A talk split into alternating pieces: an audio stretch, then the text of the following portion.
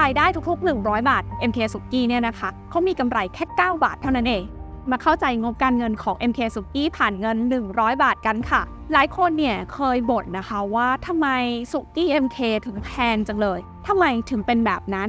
ชวนมาเล่าให้ฟังกันค่ะ ขอต้อนรับเข้าสู่รายการลงทุนแมนจะเล่าให้ฟังจากงบการเงินของบริษัท MK Restaurant Group จำกัดมหาชนนะคะ ที่เขายื่นต่อตลาดหลักทรัพย์แห่งประเทศไทยเนี่ยต้องบอกว่า ถ้าดูเป็นภาพรวมของรายได้ก่อนละกัน MK Restaurant Group จำกัดมหาชนจริง ๆ แล้วไม่ได้มีแค่ MK สุกี้ที่เรามานั่งอยู่ตรงนี้อย่างเดียวเนาะเขาก็มีร้านอาหารอื่น ๆ ในเครือ อย่างร้านอาหารญี่ปุ่นยาโยอิมิยาซากิ แล้วก็ร้านอาหารทะเลอย่างแหลมเจริญใช่ไหมคะ รายได้เนี่ยประมาณ 3 ใน 4 ของทั้งหมด มาจาก MK สุกี้นี่แหละ ดังนั้นวันนี้อยากชวนทุกคนเนี่ยมาทำความเข้าใจกันนะคะว่ารายได้ 100 บาทแล้วที่บอกไปว่า กำไรที่ถึงมือเจ้าของ MK แล้วก็ผู้ถือหุ้น MK อยู่แค่ 9 บาทเนี่ยมันมาจากส่วนไหนยังไงกันบ้าง เริ่มต้นดูอันแรกกันก่อนเลยนะคะ ต้องบอกว่าส่วนที่สำคัญมากๆนะของ MK สุกี้ก็คือต้นทุนวัตถุดิบนะคะ อย่างพวกนี้ที่เราเห็นกันอยู่ตรงนี้นะคะ วัตถุดิบเนี่ยนะคะ คิดเป็น 34.3 บาท จากรายได้ 100 บาทของเขาค่ะ ก็ต้องบอกว่าตรงเนี้ยมันดูก็ตีความได้นะ MK เนี่ยเขาจะตั้งราคาขายเนาะจากต้นทุนวัตถุดิบเนี่ยประมาณ 3 เท่าตัวนะคะ ซึ่งก็ถือว่าสมเหตุสมผลดี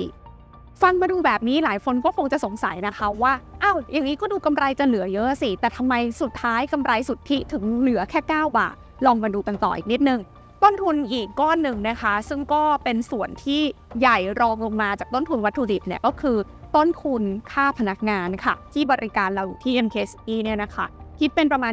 26.6 บาทค่ะ ต้องบอกว่าพี่ๆพนักงานที่ MK เนี่ยถ้าใครมาเป็นลูกค้าก็จะรู้ว่าเขามี signature เฉพาะตัวเนาะเพราะว่าแต่ละคนเนี่ยก็จะตั้งใจบริการกันอย่างเต็มที่ ซึ่งทาง MK เขาก็บอกไว้นะคะ ว่าเขาให้ความสำคัญเรื่องนี้มากๆ แล้วก็มีการลงทุนในแง่ของการฝึกอบรมพนักงานอย่างสม่ำเสมอ ให้มีเรื่องของ Service Mind นะคะ แล้วก็การบริการเนี่ยที่ประทับใจลูกค้าทุกคนที่เดินเข้ามาใน MK สุกี้ นะคะ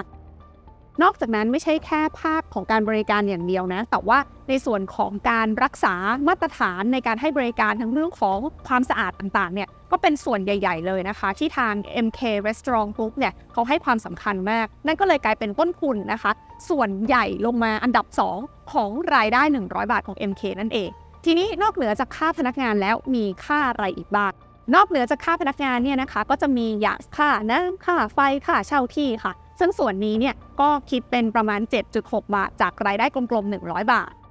ฟังตัวเลขแบบนี้หลายคนอาจจะสงสัยใช่ไหมคะว่า เอ๊ะทำไมส่วนของพวกค่าเช่า ค่าน้ำค่าไฟถึงแค่ 7.6 บาทเท่านั้นเอง ต้องบอกว่าตัวเลขค่าเช่านี้นะคะอาจจะดูน้อยผิดปกติ เนื่องจากเป็นการปรับปรุงตัวเลขตามมาตรฐานบัญชีใหม่ TFRS 16 ที่เริ่มบังคับใช้ตั้งแต่ต้นปี 2563 ค่ะ ซึ่งค่าเช่าบางส่วนจริง ๆ แล้วจะถูกไปบันทึกอยู่ในส่วนของค่าเสื่อมราคาด้วย แล้วถ้าถามว่าค่าเช่าจริง ๆ ของ MK เนี่ยจะอยู่ที่ประมาณเท่าไหร่ ก็อย่างที่บอกไปนะคะว่าถ้าเราย้อนกลับไปดูตัวเลขก่อนการปรับปรุงมาตรฐานบัญชี คือในปี 2561 จะเห็นว่าสัดส่วนของค่าเช่านั้นจะอยู่ที่ประมาณ 13 บาท จากรายได้ 100 บาท และอีกส่วนหนึ่งนะคะที่ไม่พูดถึงไม่ได้เลยก็คือบรรดาค่าเสื่อมราคาทั้งหลายจากอุปกรณ์นะคะ อย่างหม้อสุกี้โต๊ะเก้าอี้ หรือว่าการตกแต่งสถานที่พวกนี้เขาต้องเอามาตัดค่าเสื่อมเพื่อเป็นค่าใช้จ่ายถูกไหมคะ ซึ่งส่วนนี้ก็อยู่ที่ประมาณ 11.4 บาทนะคะแล้วก็นอกจากนั้นก็จะมีค่าใช้จ่ายทางด้านภาษีอื่น ๆ อีกประมาณหนึ่งนะคะทำให้สุดท้ายแล้วเนี่ยกำไรสุทธิของทาง MK สุกี้เนี่ยก็อยู่ที่ 9 บาทนั่นเอง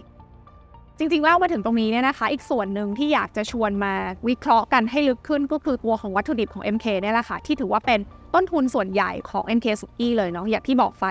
34.3 บาทจากรายได้ 100 บาทถูกปะต้องบอกว่า MK เขาค่อนข้างเน้นมากๆนะคะ ในเรื่องของคุณภาพของวัตถุดิบที่เขาจะเลือกมาใช้ในร้าน MK สุกี้นะคะ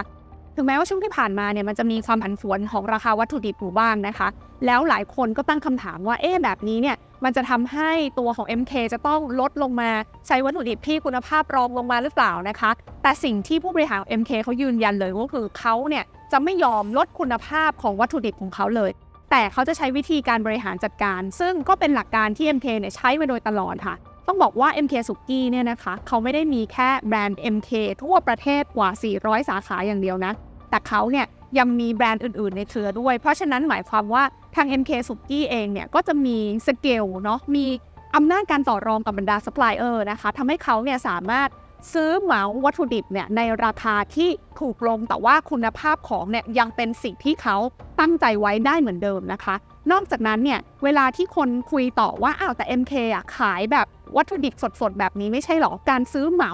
ของมาเยอะๆเนี่ยมันก็จะมีความเสี่ยงเรื่องว่าของมันจะไม่สดหรือเปล่านะคะ เพราะว่าเอามาจัดเก็บนานก็ต้องบอกว่าไม่ใช่แค่เรื่องของคุณภาพของวัตถุดิบเท่านั้นค่ะ แต่ว่า MK สุกี้เองหรือว่า MK Restaurant Group เองเนี่ยเขายังให้ความสำคัญกับกรรมวิธีกระบวนการในการจัดเก็บวัตถุดิบต่างๆ ให้ยังสามารถรักษาคุณภาพให้ดีที่สุดก่อนที่จะส่งต่อให้กับลูกค้าด้วยนะคะ ไม่ใช่แค่เรื่องของกระบวนการหนึ่งเดียว แต่ว่าเขาก็ยังใช้ระบบครัวกลางที่เอามา implement กับการกระจายสินค้าของ MK ทั่วประเทศด้วย เพราะฉะนั้นแล้วนะคะการบริหารจัดการในเรื่องของวัตถุดิบรวมไปถึงการใช้ครัวกลางนะคะทำให้ MK เนี่ยก็ยังมีประสิทธิภาพในการทำกำไรนะคะ แล้วก็ยังสามารถตอบโจทย์ผู้บริโภคได้เหมือนเดิม ทีนี้กลับมาดูที่ตัวเลขที่เราเปิดหัวไว้ค่ะว่า MK สุกี้รายได้ทุกๆ 100 บาทเนี่ยเขามีกำไรแค่ 9 บาทใช่ไหมคะ แปลว่าถ้ามีคู่แข่งอยากจะเข้ามาแย่งตลาดนี้ แล้วตั้งราคาต่ำกว่า MK แค่9%เนี่ย อันนี้ก็แทบจะไม่มีกำไรแล้วนะคะ และนั่นก็คงเป็นเหตุผลนะคะ ที่ทำให้ในห้างเนี่ยหาคู่แข่งที่ทำร้านสุกี้อย่าง MK เนี่ยได้ค่อนข้างยากมากนะคะ เพราะขนาด MK เนี่ยมีการบริหารจัดการหลังบ้าน แล้วก็มีระบบที่ดีขนาดนี้ เขายังมีกำไรสุทธิแค่ 9%เท่านั้นเอง ดังนั้นนะคะสิ่งที่เกิดขึ้นก็คือสำหรับใครที่อยากจะเข้ามาแข่งกับ MK ในตลาดนี้เนาะใน segment นี้เนี่ยก็ต้องมีโมเดลที่แตกต่างออกไป ยกตัวอย่างเช่น การใช้โมเดลการตั้งราคาขายที่ต่ำกว่า ส่วนคนที่คิดจะมาแข่งกับ MK ในห้างเนี่ยนะคะก็ต้องบอกว่าน่าจะเป็นเรื่องที่ท้าทายพอสมควรค่ะเพราะว่าถ้าเราเลือกที่จะตั้งราคา ต่ำกว่านี้แปลว่าเราก็ต้องไปลดคุณภาพของวัตถุดิบเราลงใช่ไหมคะ ซึ่งการที่ลดคุณภาพของวัตถุดิบเนี่ยมันก็คงจะไม่ค่อยเหมาะกับกลุ่มลูกค้าที่เดินห้างหรือว่าอยากจะมาบริโภคของแบบนี้ในห้างสักเท่าไหร่ เรื่องนี้ถือว่าเป็นกรณีศึกษาที่น่าสนใจไม่น้อยเลยนะคะสำหรับคนที่คิดอยากจะทำธุรกิจร้านอาหารนะคะ เพราะว่าก่อนหน้านี้หลายคนก็คิดว่าเออเราแค่ ซื้อวัตถุดิบมา โดยเฉพาะอย่างยิ่งโมเดลธุรกิจแบบสุกี้ที่ให้ผู้บริโภคมาทำเองเนี่ยนะคะ ก็ไม่ได้เห็นจะต้องมีต้นทุนอะไรเยอะแยะมากมาย แต่อย่าลืมนะคะว่าต้นทุนที่แฝงอยู่ในแต่ละส่วนไม่ว่าจะเป็นค่าเช่าที่ค่าน้ำค่าไฟค่าเสื่อมราคา พวกนี้ส่งผลกระทบต่อกำไรบรรทัดสุดท้ายทั้งนั้นนะคะ และนี่ก็อาจจะเป็นสาเหตุนะคะ ที่เราเห็นว่าร้านอาหารข้างนอกห้าง ร้านอาหารที่ต้นทุนไม่เยอะเนี่ยสามารถเปิดราคาขายที่ต่ำกว่าในห้างได้ค่อนข้างมากนะคะ ก็เป็นเพราะว่าตัวเขาเนี่ยเบากว่านั่นเองค่าใช้จ่ายน้อยกว่านั่นเองค่ะ แต่ถึงแม้ว่าฟังมาถึงตรงนี้เนี่ยนะคะ หลายคนก็อาจจะคิดตามใช่ไหมคะว่าโหอย่างเงี้ย MK น่าจะทำเหนื่อยเนาะเพราะว่าทุกรายได้ 100 บาททำกำไรได้แค่ 9 บาทเท่านั้นเอง แต่อย่าลืมนะคะว่าปีปีหนึ่งเนี่ย MK s u k i เขาทำรายได้แต่ระดับ 1 6 0 0 0 ล้านบาทกันเลยทีเดียวนะคะ และเมื่อเราเอา 9%คูณเข้าไปในตัวเลขนี้เนี่ย ก็จะพบว่า MK s u k i นั้นสามารถทำกำไรได้ปีหนึ่งเนี่ยประมาณ 1,400 ล้านบาทกันเลยทีเดียวค่ะ